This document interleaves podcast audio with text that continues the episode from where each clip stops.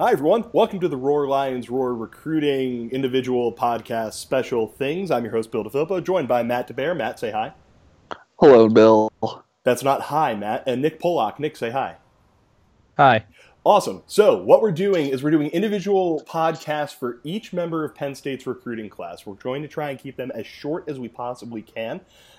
Nick is going to talk about what they bring to Penn State. Matt is going to talk about how they got to Penn State, and I'm going to try and give a rough timeline on when we can expect to see them on the field for the blue and white. And the first guy that we have up is Robert Martin, a 6'5, 265 pound offensive tackle out of New Jersey. Matt, you go first because this is a really, really easy one to talk about. Well, he kind of um, your first visit was actually back in June of 2015. Um, didn't earn his offer until junior day in 2016, and then kind of became a part of that offensive line run of, of commitments, as we'll get into in the, get into on the the following uh, offensive line prospects.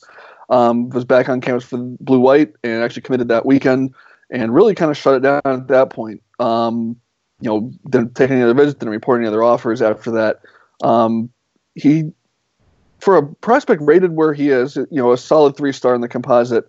Um, some really solid offers: Kentucky, Maryland, NC State, Nebraska, Virginia Tech are some of the big names that jump out there.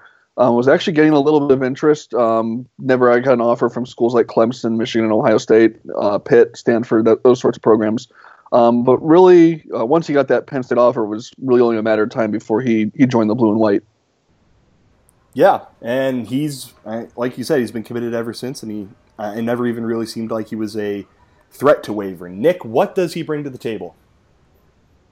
So the kind of the first thing about Robert Martin is that it kind of seems like a lot of people have almost forgotten about him, which you know tends to happen when you're a three-star offensive lineman and your name is something boring like Robert Martin. Uh, but he's actually a pretty good run blocker right now. Um, like most guys in high school, the tape kind of shows um, solid run blocking ability because they're going up typically against guys that are so much smaller for them. Uh, I will say he does hit a little high on his blockers, so that's something he'll need to adjust. He'll need to get his kind of center of gravity a little bit lower. But kind of the one thing that makes it hard to evaluate Martin is that he's just a very he's very lean right now. He's very similar to what uh, Noah Beh was as a prospect. Uh, right now, Robert Martin stands at 265, 270, depending on where you're looking. Uh, Noah Beh, and it stands at 6'5, 6'6, depending on where. Noah Beh, um, as a recruit, was uh, 6'6 and stood at 260. So he's very similar to Beh in that way that they're just very thin, and not thin weight wise, but thin for their height.